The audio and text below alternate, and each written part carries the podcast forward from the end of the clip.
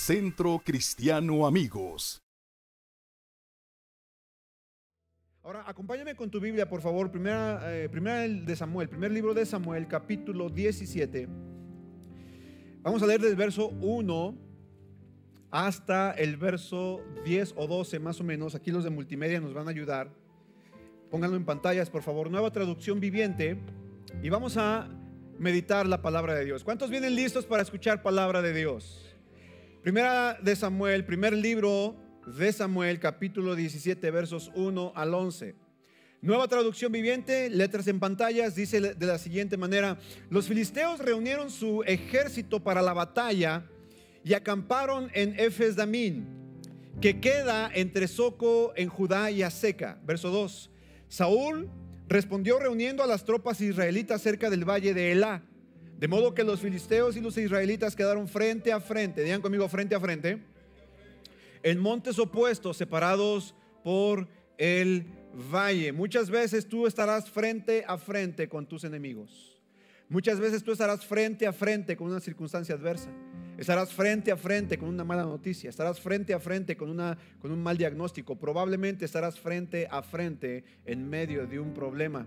Pero tú tienes que confiar que el que está de tu lado es más que tus adversarios. ¿Alguien puede decir amén a esto? ¿Alguien puede glorificar el nombre de Dios por esto? ¿Puede exaltar su nombre? Dice el, verso 4, de modo que los filisteos y los israelitas quedaron frente a frente en montes opuestos, separados por el valle. Verso 4, luego Goliat, un campeón filisteo de Gad, salió de entre las filas de los filisteos para enfrentar a las fuerzas de Israel medía casi tres metros de altura. ¿Cuánto medía? Casi tres metros de altura. Llevaba un casco de bronce y su cota de malla hecha de bronce. Pesaba 57 kilos. ¿Te imaginas? Pesaba más que un saco de cemento. ¿Quién puede cargar todo el tiempo un saco de cemento? Este tipo lo traía de vestimenta. Imagínate el tipo de tipo que era, ¿no? Y dice que al verso 6 también tenía puestos eh, protectores de bronce en las piernas y llevaba una jabalina de bronce sobre el hombro. El asta de su lanza era tan pesada y gruesa como un rodillo de telar, con una punta de hierro que pesaba casi 7 kilos. ¿Te imaginas? Su escudero iba delante de él. O sea, esto era una mole de guerra, era una masa corpulenta de guerra de acero, de metal. Verso 8. Entonces Goliat se detuvo y gritó mofándose de los israelitas, ¿por qué no salen todos ustedes a pelear? ¿Por qué salen todos ustedes a pelear? Yo soy el campeón filisteo, pero ustedes no son más que siervos de Saúl. Elijan a un hombre para que venga aquí a pelear conmigo. Mira, los estaba retando. Que venga uno a pelear conmigo. Verso 9, si me mata, entonces seremos sus esclavos, pero si yo lo mato a él, ustedes serán nuestros esclavos. Hoy desafío a los ejércitos de Israel, envíenme a un hombre que me enfrente. Cuando Saúl y los israelitas lo escucharon, quedaron aterrados. ¿Cómo quedaron? Y profundamente perturbados. Bríncate al verso 16. Mira lo que dice. Durante 40 días, ¿cuántos días? Cada mañana y cada tarde el campeón filisteo se paseaba dándose aires delante del ejército israelita. Vamos a leer el verso 16, pero en la versión Dios habla hoy. Dice, mientras tanto aquel filisteo salía a provocar a los israelitas por la mañana y por la tarde, y así lo estuvo haciendo durante 40 días. ¿Cuántos días estuvo el gigante amenazando al pueblo de Israel? ¿Cuántas veces escuchó la amenaza al pueblo de Israel? 80 veces. Porque dice que salía 40 días en la mañana y en la tarde. ¿Cierto o no? ¿Dos por cuatro? Ocho. Entonces eran 80 veces. ¿Te imaginas 80 veces el pueblo de Israel escuchando las mismas amenazas? Qué terrible. ¿Cuántos aquí han leído la historia de David y Goliat? Yo creo que todos la hemos leído, todos la hemos disfrutado, todos la hemos eh, eh, analizado. Hoy quiero compartirte Quiero enseñarte cómo David tuvo que enfrentar pequeñas batallas antes de enfrentar la batalla principal que lo llevaría al trono. Y esto es un reflejo de la vida del ser humano. Porque tú y yo todos los días, amados, todos los días, digan conmigo, todos los días. Dígalo, dígalo más fuerte, todos los días. Tenemos que enfrentar pequeñas batallas Ninguna de las batallas que el ser humano enfrenta es insignificante. Todas son significativas. Y el hecho de que tú y yo aprendamos a pelear nuestras batallas de una manera correcta, eso nos va a ayudar y a garantizar que la próxima batalla que enfrentemos nos va a posicionar más cerca de nuestro destino. Por eso cada vez que tú y yo renunciamos y cada vez que tú y yo le damos la espalda a una batalla en lugar de enfrentarla y vencerla, cada vez que renunciamos a la pelea, escúchame bien, cada vez que tú eres vencido por el enemigo, cada vez que en lugar de enfrentar la pelea huyes de ella, entonces te estás estancando en el proceso y en lo que Dios tiene para tu vida. El ser humano no quiere batallar, no quiere pelear, no nos gusta. Sin embargo, la vida está llena de eso. ¿Cuántos ya se dieron cuenta que la vida del ser humano es una, vida de constantes batallas? Mira, escúchame. La vida es un contrato de riesgo cuya cláusula más importante no está escrita. La vida es un contrato de riesgo. Quien está en esta vida sabe que hay cosas que arriesgar. Sabe que hay cosas que dejar. Sabe que hay actitudes que dejar, cosas a las cuales renunciar. La vida es un riesgo. Digan conmigo, es un riesgo. ¿Cuántos ya se dieron cuenta de eso? Todo en la vida es un riesgo. Sin embargo, no debemos tener miedo de vivirla. Al contrario, hay que aprender a vivirla intensa e inteligentemente de acuerdo a la voluntad de Dios. ¿Alguien dice amén a esto? Ahora, toda la vida del ser humano está caracterizada por una cosa, por la lucha. Toda la vida. Tu vida, mi vida, desde el inicio de la gestación hasta el día de nuestra muerte, la lucha será integral y será parte de nuestra existencia. El hecho de que tú estés aquí, el hecho de que tú estés vivo significa que tú ganaste una carrera. ¿Sabías eso? Tú estás aquí entre millones de individuos que estaban peleando por llegar primero. ¿Y qué crees? Te tengo noticias porque tú ganaste. Tú llegaste primero y ahora estás aquí vivo, pero no fue gratis, no fue fácil. Tuviste que pelear una batalla. Alguien dé gloria a Dios porque está aquí, porque está vivo, porque Dios tiene planes para sus vidas. Desde el inicio de la existencia el ser humano experimenta lucha. Hasta el día de nuestra muerte estaremos luchando. Sabes, escúchame bien, ponme atención, escribe esto por favor. No hay vida sin batallas y no hay batallas sin propósito. No hay vidas sin batallas y no hay batalla sin propósito. Lo peor que una persona pueda estar haciendo, Leti, es pelear una batalla que no sabe ni para qué. Todas las batallas que tú y yo enfrentamos tienen un propósito. A cada una de tus batallas dale un propósito. No les des la espalda, dales un propósito. Y sabes una cosa, cuando tú puedas vencer esa batalla, entonces estarás a un paso de lograr aquello para lo cual fuiste alcanzado y puesto en esta tierra. Alguien que exalte y glorifique el nombre de papá por esto. Vamos, exáltale, exáltale.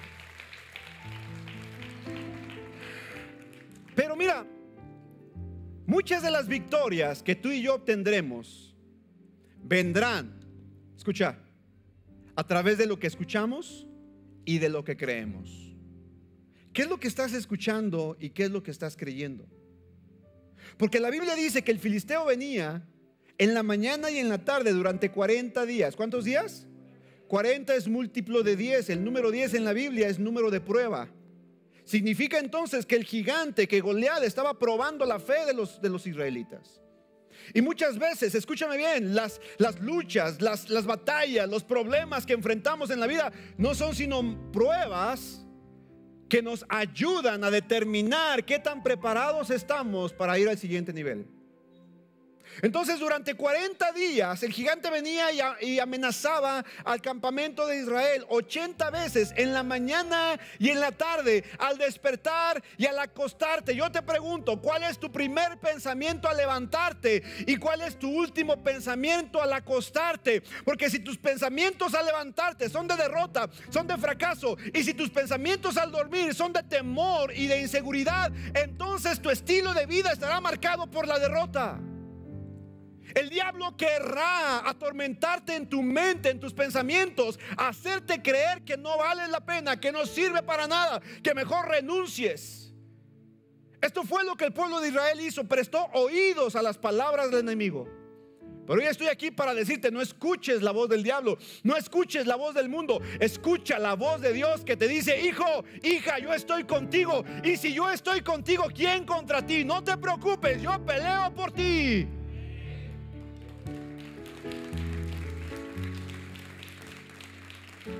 ¿Qué estás escuchando? Voltea con tu vecino y pregúntale, ¿qué estás escuchando? Porque muchas de tus batallas las vas a ganar o las vas a perder por lo que escuches y creas. Pero qué bueno que estás aquí. Porque viniste a escuchar palabra de Dios. ¿Cuántos dan gloria a Dios por eso? Vamos, exalta el nombre de papá. Estamos aquí para escuchar palabra de Dios. No dejes que el enemigo llene tus pensamientos de mentiras no las escuches y menos las creas. ¿Sabes? Somos nosotros, escucha, somos nosotros los que determinamos el tamaño de nuestros enemigos y el dolor que nos causan y su duración. Eres tú quien determina el tamaño de tus enemigos. Eres tú quien determina el dolor que te causa y eres tú quien determina la duración de tus batallas. Por eso, si estás enfrentando una batalla, hey, no le des más poder al diablo del que tiene. La Biblia dice que Satanás está bajo nuestros pies. Lo único que el diablo puede ver de ti es la suela de tu zapato. No dejes que vea otra cosa de ti. ¿Alguien puede decir amén a esto? Vamos, vamos, exáltale. La Biblia dice entonces que el gigante venía y amedrentaba al pueblo de Israel. Pero David escuchó solamente una vez las amenazas del gigante y una, una vez fue suficiente. Quiero que digan conmigo, una vez es suficiente. No dejes que el enemigo te hable muchas veces. Si lo escuchas una vez, es suficiente para echarlo fuera de tu mente y de tu corazón. Viene una vez y te dice, eres un fracasado. Inmediatamente toma y te dice, ah, en el nombre de Jesús te vas. Viene una vez y te dice, ay, tu esposo ya no te quiere. Tú, ah, en el nombre de Jesús se va ese pensamiento. Viene una vez y te dice, ay, de seguro, de seguro te vas a infectar de COVID. Ah, en el nombre de Jesús se va ese pensamiento de mi mente. No dejes que el diablo siembre pensamientos de fracaso y de derrota en tu mente y mucho menos creas lo que el diablo trata de decirte. David tuvo que enfrentar pequeñas batallas antes de su gran victoria. Y es que, ¿sabes qué? Las pequeñas batallas de la vida nos capacitan para enfrentar nuestra más grande victoria. Cada una de tus pequeñas batallas te preparan, te fortalecen. Es como cuando vas al gimnasio. Por muy poco peso que levantes, por muy poco que hagas, eso poco, mientras tú lo estés haciendo con constancia, con determinación, al final del tiempo darán grandes resultados. Así que cada pequeña batalla que tú estás ganando te está preparando para la batalla final, para aquella batalla que te posicionará en el lugar de autoridad y honor que Dios quiere darte. ¿Cuántos están listos para enfrentar las batallas y vencer cada una de ellas? Vamos, ¿cuántos? ¿Cuántos quieren estar posicionados en lugares de honor? Necesitamos aprender a pelear las batallas. ¿Está listo para esto o no? Uy, se me hace que no están listos, Martín. Ah, pónganse en pie, mejor vamos a seguir cantando. ¿Alguien quiere aprender algo? Ok, gracias por su entusiasmo. A continuación te propongo siete batallas que peleó David antes de su victoria final. Siete batallas antes de enfrentar al gigante. Y cada una de estas batallas tiene que ver con nosotros. Y si tú y yo aprendemos a vencerlas, entonces estaremos más cerca de nuestra victoria final. ¿Listos?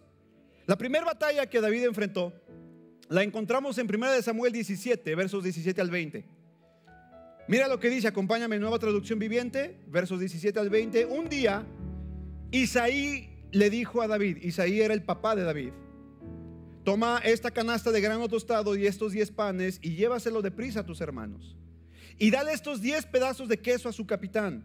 Averigua cómo están tus hermanos y tráeme un informe de cómo les va. Los hermanos de David estaban con Saúl y el ejército israelita en el valle de Elá, peleando contra los filisteos o intentando pelear. Verso 20.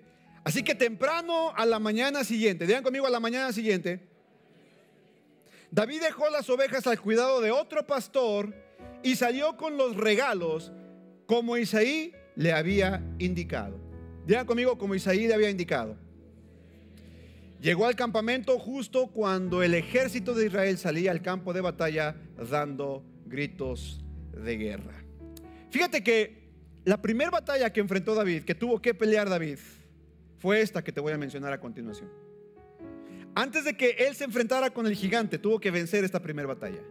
Seguramente ese día David no se levantó de su cama diciendo, este día seré reconocido como un héroe en Israel. Cuando David se levantó a la mañana siguiente para hacer caso a la instrucción de su padre, David no tenía en mente enfrentar a un gigante. No sé si están aquí. ¿Estás conmigo? Ese día David lo único que hizo fue levantarse y hacer lo que su padre le había pedido que hiciera. Él no se levantó esa mañana siguiente pensando y diciendo, hoy será el gran día, hoy todas las cámaras, hoy en Instagram, en Facebook, en Twitter, en TikTok, se verá mi pelea contra el gigante. David contra Goliat. No, no, amados. Ese día David se levantó temprano en la mañana siguiente para hacer lo que su padre le había indicado. Ahora, ojo con esto. Unos capítulos atrás, el mismo padre Isaí, que le había pedido a David que fuera a ver a sus hermanos y llevarle quesos y panes a los generales, ese mismo hombre había negado a su propio hijo venir a una fiesta familiar. ¿Te imaginas? ¿Qué hubiera pasado si David hubiera guardado rencor y odio en su corazón en contra de su padre? No sé si me estoy explicando acá. Unos, unos capítulos atrás, Samuel fue a ungir al próximo rey de Israel y convocó a los hijos de Isaí de Belén. Y e Isaí convocó a todos sus hijos, menos a David. Se había olvidado. Y el profeta dijo, bueno, son todos tus hijos porque no voy a hacer la ceremonia si no están todos. E Isaí dijo, bueno, pues por ahí queda uno. Hay un, pero pues este es un mocosillo ahí, no tiene caso, estos son los importantes. Y Samuel dijo, no, no voy a hacer la ceremonia hasta que él venga. Imagínate haber sido olvidado por tu padre. Imagínate haber hecho una fiesta para tu familia y a ti no te incluyeron en el grupo de WhatsApp de la fiesta. ¿Cómo te sentirías? ¿Cómo estarías? Pero en esta ocasión, dos capítulos después lo encontramos. Encontramos que el mismo padre que lo había negado le había pedido que hiciera algo. Y escúchame bien, David, en contra de toda circunstancia, en contra de todo lo que sentía, David enfrentó esta primera batalla. Y la primera batalla que todo hijo de Dios tiene que enfrentar y vencer se llama la batalla de la obediencia. ¿La batalla de la qué? Ay, ay, ay, voltea con tu vecino y dile, se me hace que esto se va a poner bueno. Dile, se me hace que te van a dar duro. Escucha. Se levantó muy temprano a la mañana siguiente, simple y sencillamente para hacer lo que se le había pedido. Como hijos de Dios, como cristianos, como creyentes en Jesucristo, se nos llama a ser obedientes. Y escúchame bien, en un mundo en donde está desordenado, en un mundo donde la desobediencia es la bandera con la que muchos en la sociedad se están levantando, la iglesia tiene que ser una luz en medio de las tinieblas y su obediencia tiene que ser un reflejo de su amor y compromiso con Dios. ¿Cuántos dicen amén a esto? Hey, seremos perseguidos por, nuestra obediencia. Seremos criticados por nuestra obediencia, pero es preferible obedecer a Dios antes que obedecer al mundo. ¿Alguien puede decir amén a esto? Entonces la primera batalla que tú y yo debemos de enfrentar y pelear y vencer es la batalla de la obediencia. Habrá cosas que no nos gusten, amados. Pero si Dios nos está pidiendo que la hagamos, debemos de hacerlo. Debemos de obedecer la instrucción de Dios en su palabra. Escúchame, sin tu obediencia a Dios no puedes avanzar hacia tus siguientes victorias. Si no obedeces a Dios, entonces no hay garantía de victorias futuras. Primera de Samuel 15, 22 dice la Biblia que Dios se complace más en tu obediencia que en sacrificios. Dios se complace más en tu obediencia que en la grosura de los carneros. Deuteronomio capítulo 28, versos 1 al 14, hay bendiciones por la obediencia. Quiero que digas conmigo, en la obediencia, dilo fuerte, en la obediencia está la bendición. Deseamos la bendición de Dios, pero no queremos obedecerle. Así como Por eso es que tú y yo, la primera batalla que debemos de pelear, enfrentar y vencer es la batalla de la obediencia. Obedece a Dios en todo lo que Dios te ha pedido que hagas. ¿Sabes una cosa? Escúchame. Hay gente que dice, pastor, ¿cómo puedo tener más revelación de la Biblia? Leo la Biblia y no la entiendo o no puedo comprender o veo a otros hombres cómo explican la Biblia y digo, wow, eso no lo había visto ahí. Bueno, bien sencillo. ¿Quieres que Dios te revele más? Dios no te revelará más más allá de aquello de lo que has obedecido. Empieza a obedecer las cosas que ya conoces para que Dios te revele cosas más. ¿Me sigues? Entonces digan conmigo obediencia. Esta fue la primera batalla que David tuvo que enfrentar. Su padre le pidió que fuera con sus hermanos para llevarle quesos y panes y ver cómo estaban. Y David obedeció muy rápido. Número dos, la siguiente batalla que tú y yo enfrentamos todos los días. La encontramos en los, versículos 28 y 29. Mira lo que dice, versículos 28 y 29. Pero cuando Eliab, el hermano mayor de David, lo oyó hablar con los hombres, se enojó y le dijo, ¿qué estás haciendo aquí? Le reclamó. ¿Qué pasó con esas pocas ovejas que se supone que deberías de estar cuidando?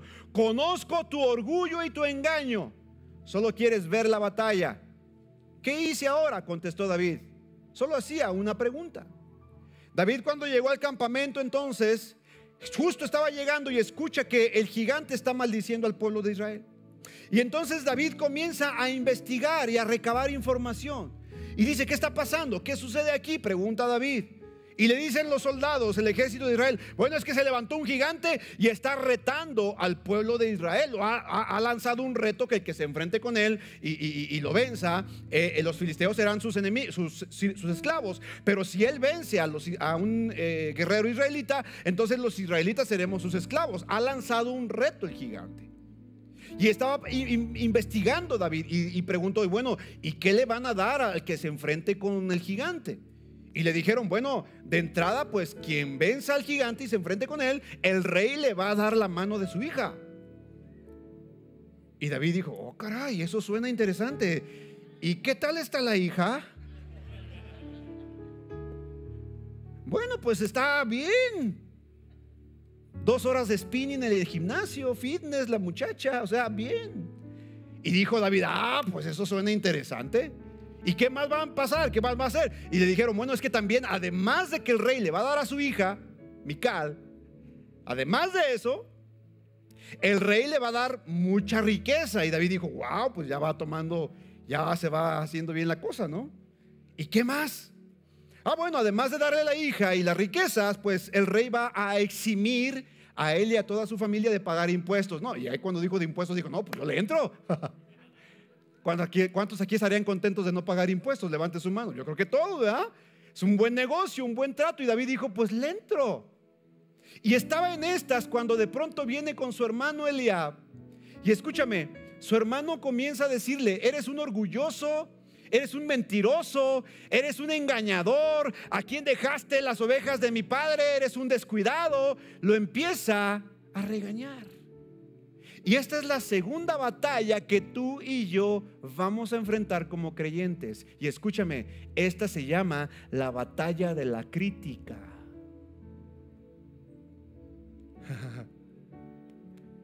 ¿La batalla de qué?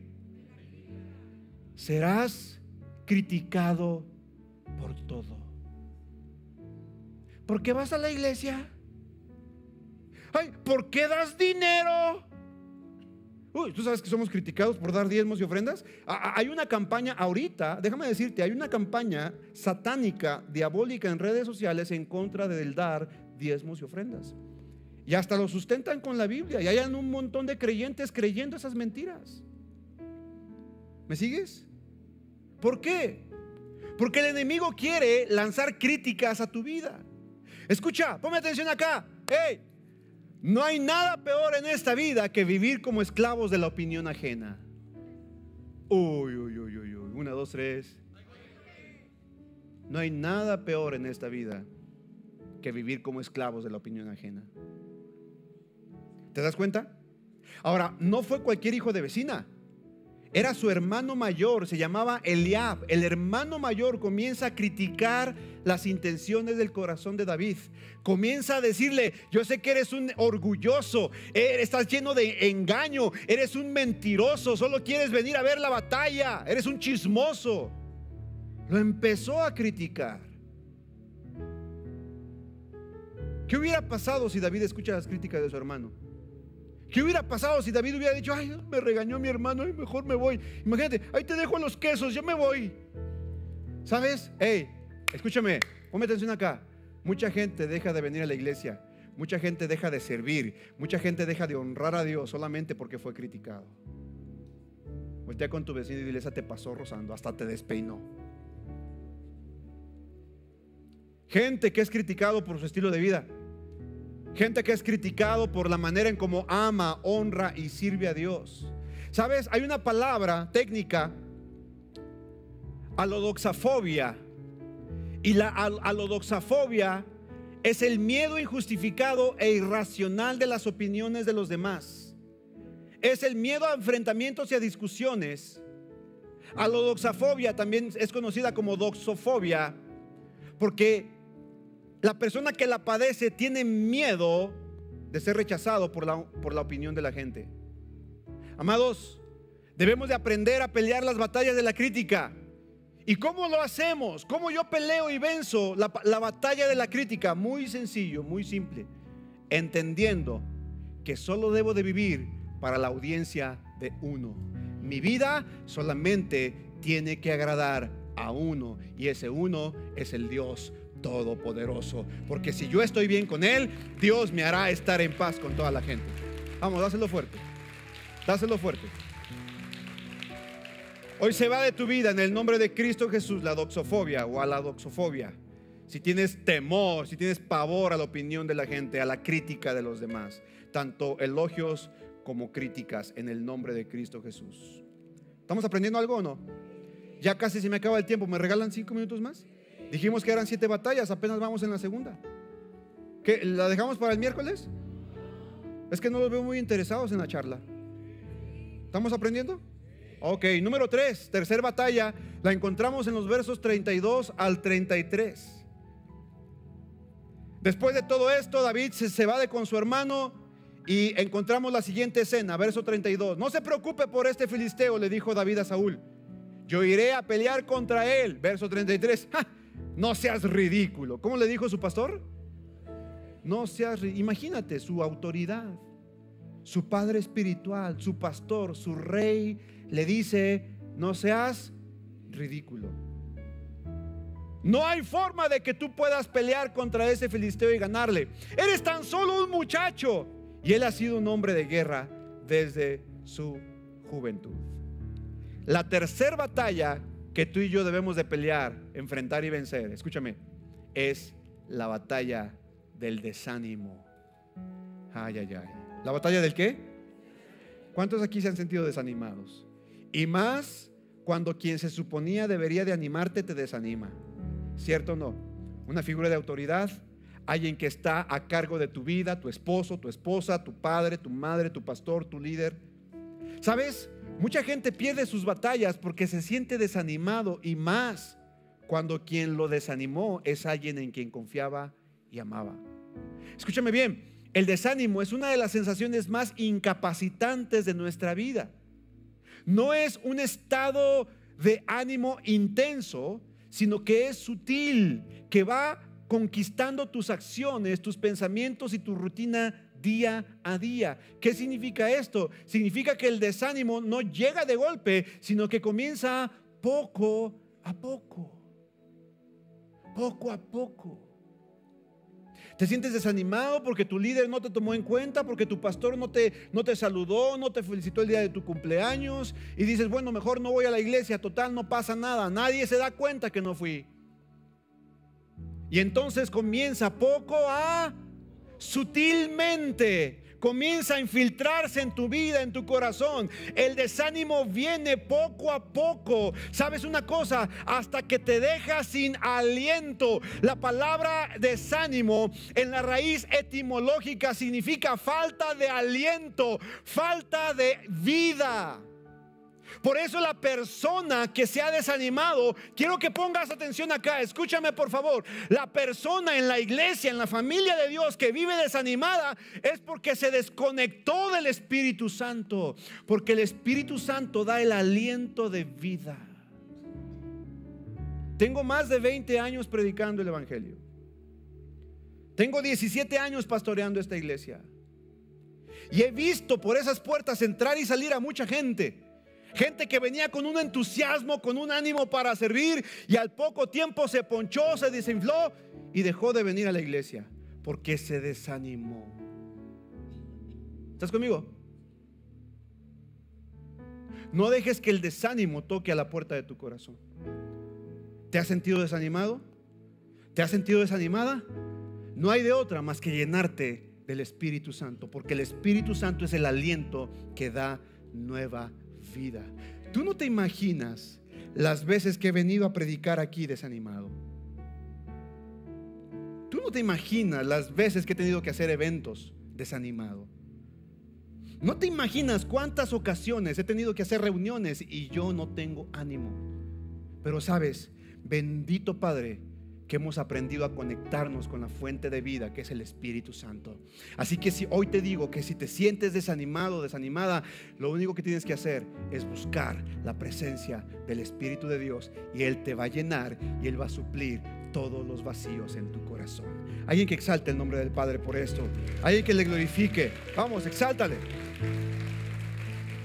Escúchame bien. Lo contrario a desánimo es entusiasmo.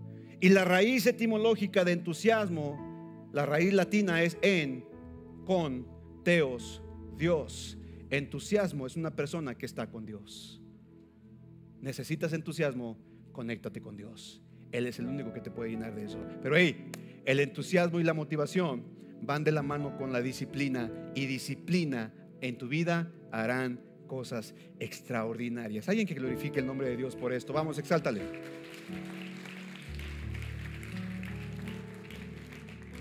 ¿Vamos bien hasta acá? ¿Estamos aprendiendo algo? La cuarta batalla que enfrentó David, una vez que brincó la, la, batalla de la obediencia y después la batalla de la crítica y ahora la batalla del desánimo, ahora viene con la cuarta batalla y dice la Biblia que una vez que eh, el verso 37, el mismo Señor, dice David, que me rescató de las garras del león y del oso, me rescatará de este filisteo. Así que Saúl por fin accedió. Está bien, adelante y que el Señor esté contigo. Después Saúl le dio a David su propia armadura, un casco de bronce y una cota de malla. David se puso, se ciñó la espada y probó unos pasos porque nunca antes había visto, había vestido con algo semejante. No puedo andar con todo esto, le dijo a Saúl. No estoy acostumbrado a usarlo. Así que David se quitó esas ropas. Escúchame bien. Esta es la cuarta batalla que David enfrentó. Imagínate que entonces por fin David le dice a Saúl, yo peleé con osos, peleé con leones, los vencí cuando defendía las ovejas de mi padre y este gigante será como un, león o un oso. Y dice la Biblia que entonces el rey le puso sus ropas reales. ¿Te imaginas? Aquel que había sido criticado, aquel que había sido desanimado, ahora estaba vistiendo la coraza del rey. Wow, ¿cómo crees que se pudo haber sentido? Imagínate que, David se pone la coraza, se pone el casco, se pone la cota, se pone el escudo, se pone la espada, ¿verdad? Y una vez que tenía la vestidura del rey, entonces viene y dice, ah, y viene con su hermano, el mismo que lo había criticado, y viene y le dice, eh, no que no, mira, la espada del rey, mira, eh, aquí dice, propiedad del rey Saúl, ¿eh? ¿Cómo la ves? Mira, ¿cómo me veo? ¿Eh? ¿Qué hubiera pasado? ¿Te imaginas? Ahora, ¿te imaginas si David hubiera enfrentado al gigante con, con la ropa del rey, con la vestimenta del rey? ¿Qué crees que hubiera ocurrido? ¿Eh? Dice que nunca había hecho la prueba, nunca había usado esas ropas. ¿Sabes una cosa? Te tengo noticias. Tú no tienes que desear la unción de otro. Dios te dio a ti tu propia unción para vencer y pelear tus propias batallas. No trates de vestir las vestiduras de otros cuando Dios a ti ya te vistió de justicia, te revistió de santidad para que pelees las batallas que están destinadas para ti. No desees la vestidura de otro, no desees la unción de otro. Dios te dio tu propia unción para pelear tus propias batallas.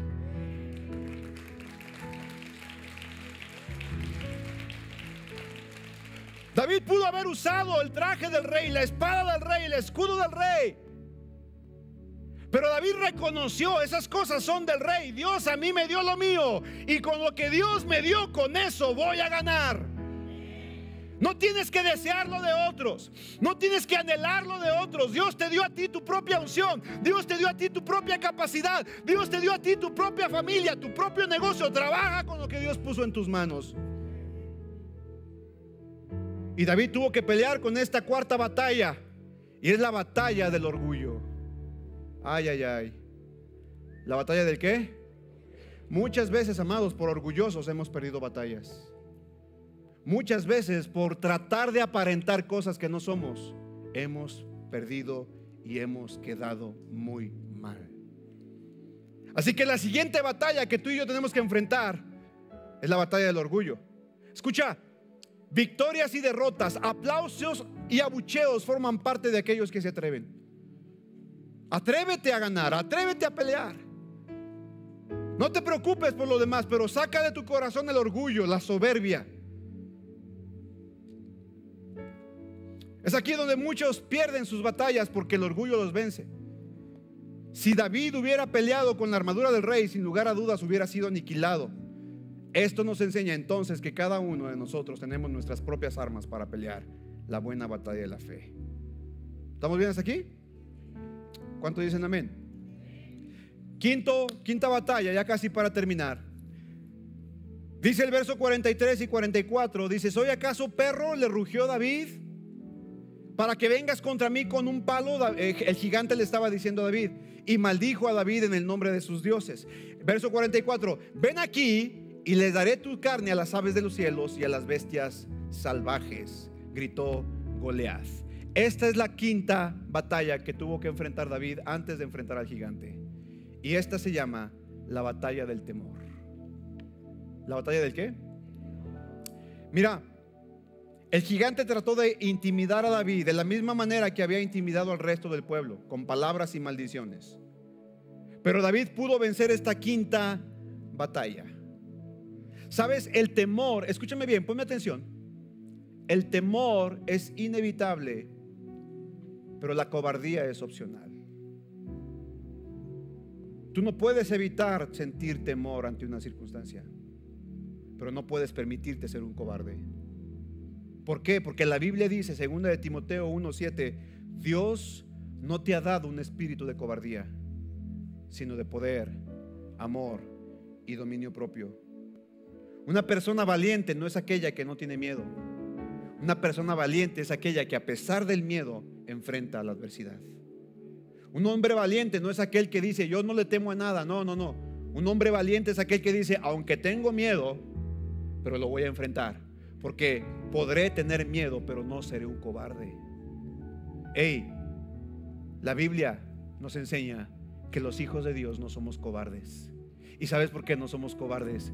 Porque el victorioso y el poderoso vive dentro de nosotros. El Espíritu Santo mora dentro de ti y dentro de mí. El mismo Espíritu que resucitó a Jesús entre los muertos está viviendo en ti y en mí y nos ha dado su Espíritu para poder vencer sobre toda adversidad. Tú no eres un cobarde, no eres un pusilánime, no eres un medroso. Si eres hijo de Dios, tienes la unción del Padre para vencer en toda circunstancia. ¿Alguien puede decir amén a esto? No permitas, iglesia, no permitas que tus miedos te aprisionen en la cárcel de la rutina, convirtiéndote en una persona mediocre y frágil. No permitas que tus miedos te encarcelen. No permitas que tus miedos te paralicen. Pelea la batalla del temor. Enfrenta con arrojo, con valentía, con la unción del Espíritu Santo los miedos, los temores. ¿Cómo echo fuera el temor de mi vida? Bien sencillo, la Biblia dice, llénate del amor de Dios, porque el perfecto amor de Dios echa fuera todo temor. Lo contrario al temor es el amor. Cuando tú te llenas del amor de Dios, entonces el temor se va de tu vida. Porque sabes, sabes que sabes, que pase lo que pase, venga lo que venga, nunca serás apartado del hueco de la mano de Dios. Siempre estarás ahí resguardado, seguro, aunque el mundo se acabe, aunque vengan luchas, aunque vengan pruebas, tú estás en el hueco de la mano de papá. Alguien que le exalte y le glorifique con todo su corazón. Vamos, exáltale. Uh, ¿Ya se cansaron? ¿Cuántas batallas van? Y fíjate, todavía no pelea, no enfrenta al gigante, ¿te das cuenta? El gigante fue como que el clímax, pero no fue su única batalla. ¿Has identificado hasta este momento alguna de las batallas en las que tú te encuentras? A lo mejor estás batallando con la obediencia. Te cuesta trabajo obedecer a papá. Tienes que vencer esa batalla. A lo mejor estás batallando con la crítica. Ay, ay, ay, ¿cómo te duelen las críticas? ¿Cómo te hacen daño las críticas? A lo mejor estás batallando con el desánimo. O tal vez estás batallando con el orgullo. O tal vez estás batallando con el temor. ¿O qué tal esta? Escucha, sexta batalla de David. ¿Listo? Ay, se me hace que no está listo. No, ya vámonos. Ya, no, no, no. ¿Cuántos ya quieren irse a comer? ¿Están aprendiendo, aprendiendo algo? Ok, voltea con tu vecino y le pon atención porque estas dos que vienen están buenas. Número 6. La sexta batalla que enfrentó David. ¿Listo? La encontramos en los versos 45 al 47. David le respondió al filisteo, tú vienes contra mí con espada, lanza y jabalina pero yo vengo contra ti en nombre del Señor de los ejércitos celestiales, el Dios de los ejércitos de Israel, a quien tú has desafiado. Verso 46. Hoy el Señor te conquistará. Mira lo que está haciendo aquí David. Pon atención. Aquí David todavía no había enfrentado al gigante, ¿te das cuenta? Aquí David estaba haciendo una... ¿Qué estaba haciendo? ¿Te das cuenta qué batalla es? Mira, Hoy el Señor te conquistará y yo te mataré y te cortaré la cabeza y luego daré los cadáveres de tus hombres a las aves y a los animales salvajes y todo el mundo sabrá que hay un Dios en Israel. Escúchame bien, recuerda que cada una de las peleas que tú peleas y ganas, cada una de ellas le da gloria al Padre. Vamos a darle un fuerte aplauso a Dios. Dale fuerte el aplauso al Rey, porque no son tus batallas, son del Señor. Hey, escúchame. Si eres hijo de Dios, si eres hija de Dios, entonces las batallas que peleas no son tuyas, son de Dios. Por eso cada vez que tú ganas una batalla, cada vez que tú vences a un enemigo, cada vez que tú obtienes una victoria, tú le das la gloria a Dios. Los hijos de Dios estamos puestos en la tierra para darle gloria al Padre con nuestras victorias.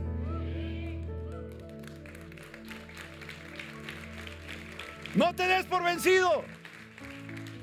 No te rindas. Sigue peleando, porque en cada una de ellas Dios se glorifica y se exalta en tu vida. Y déjame decirte algo, cada victoria que tú, que tú, obtienes es una bendición para los que están debajo de ti. Por eso no te permitas fracasar ni perder ninguna de esas batallas. ¿Estamos bien?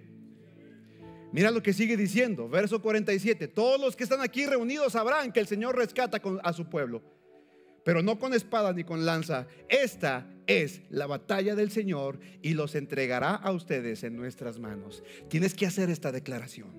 Cada vez que estés enfrentando un problema, cada vez que estés en medio de una adversidad, cada vez que quieras tirar la toalla, cada vez que te estén criticando, cada vez que te estén juzgando, cada vez que te estén señalando con el dedo, tú tienes que decir, esta es la batalla del Señor. No es mi batalla, es del Señor. Y Él está asegurando la victoria en mi vida disponte para darle las victorias a Dios. Alguien que exalte el nombre de Dios por esto. Vamos, glorifícale. Sexta batalla es la batalla de la fe. ¿La batalla de qué? La batalla de la fe. Escucha esto. La fe no niega la realidad, pero no se somete a ella. La fe no es decir, no está pasando, esto no está pasando, no. La fe es decir, aunque esto está pasando, yo sé que esto pasará. Vamos, glorifica el nombre de papá por esto. ¿Cuántos pueden decir amén a esto? La fe no niega la realidad, pero no se sujeta a ella. Aunque está pasando, a lo mejor te entregan un diagnóstico y te dicen, mira, este es el diagnóstico y tú dices, wow, qué mal diagnóstico, pero esto lo pongo a la cruz y yo sé que esto también pasará. A lo mejor viene tu pareja, tu cónyuge y te dice, ya no quiero nada contigo y tú dices, ok, es lo que tú dices. Pero Dios dice otra cosa y yo le creo a la palabra de Dios. Vamos, exalta el nombre de papá por esto. Tú y yo tenemos que aprender a pelear con fe, a ganar la batalla de la fe. La fe mira lo invisible y cree lo imposible. Hebreos 11:6 dice que sin fe es imposible agradar a Dios. Wow, ¿quién está recibiendo esta palabra? ¿Alguien aquí está recibiendo palabra de Dios este día? Y por último, última, última batalla. Vente Martín. Pónganse en pie todos, ya terminé. Y yo creo que esta es de las batallas más difíciles Esta última batalla, híjole.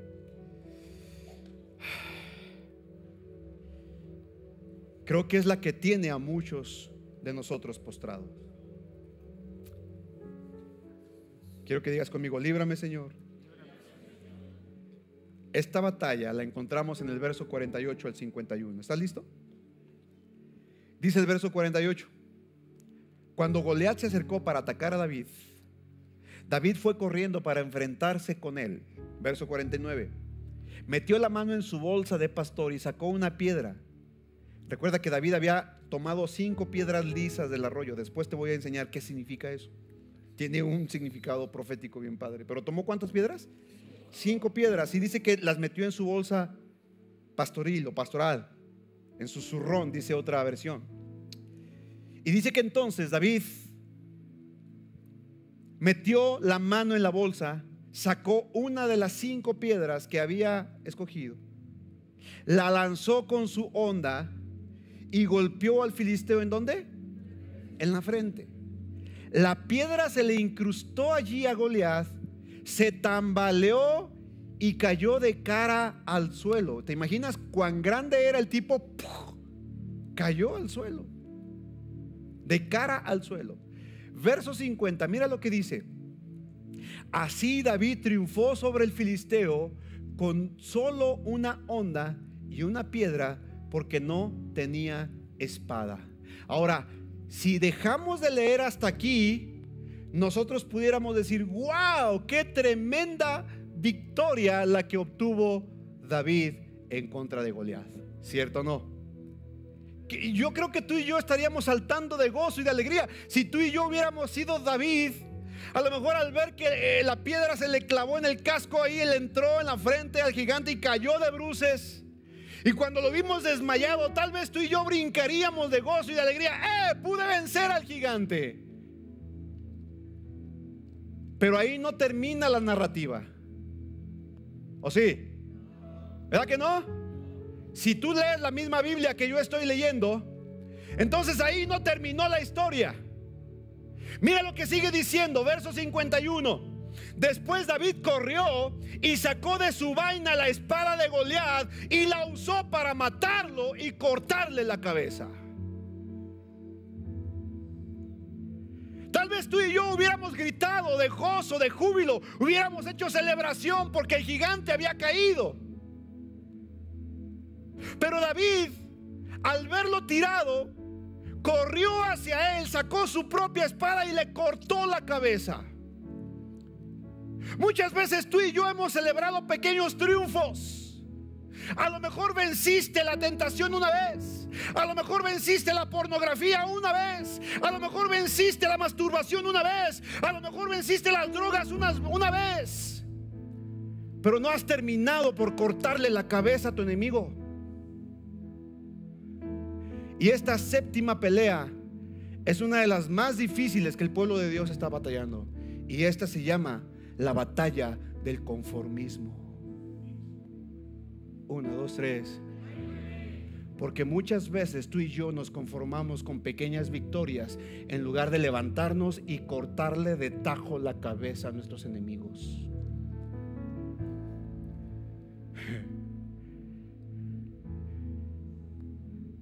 ¿Cuántos cristianos, cuántos hijos de Dios se conforman con haberle dicho no a la pornografía por dos, tres, cinco meses?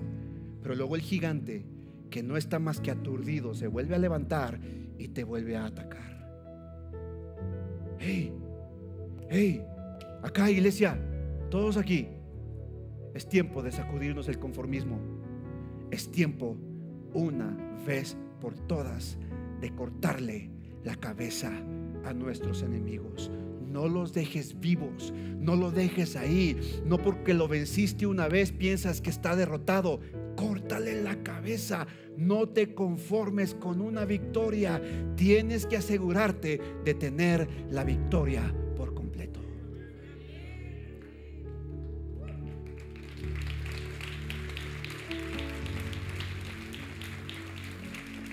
Tristemente, tristemente, hay cristianos que se conforman. Hay gente que dice, bueno, me conformo mientras venga el domingo a la iglesia.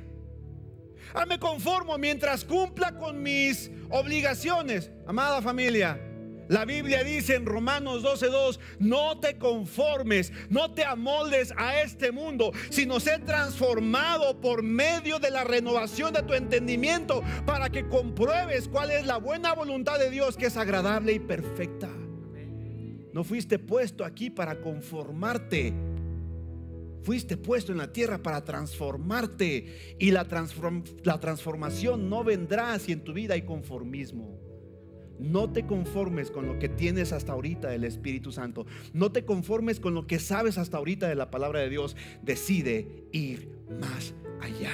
El conformismo es una de las batallas con el que el pueblo de Dios está batallando y lidiando hasta el día de hoy. Hey, están aquí. No seas conformista. No porque lo venciste una vez significa que ya está derrotado. Levántate y corta de la cabeza. ¿Alguien puede decir amén a esto? Vamos, vamos, vamos, hazlo. Escucha, el conformismo tiene el poder de encadenarnos en el mismo lugar pensando que eso es todo lo que hay. Y Dios no quiere eso. La Biblia dice que la senda del justo es como la luz de la aurora que va de aumento en aumento hasta que el día es perfecto.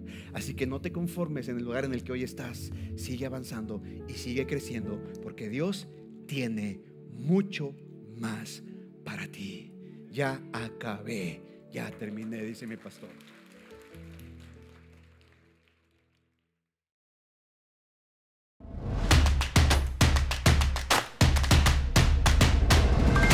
Centro Cristiano Amigos.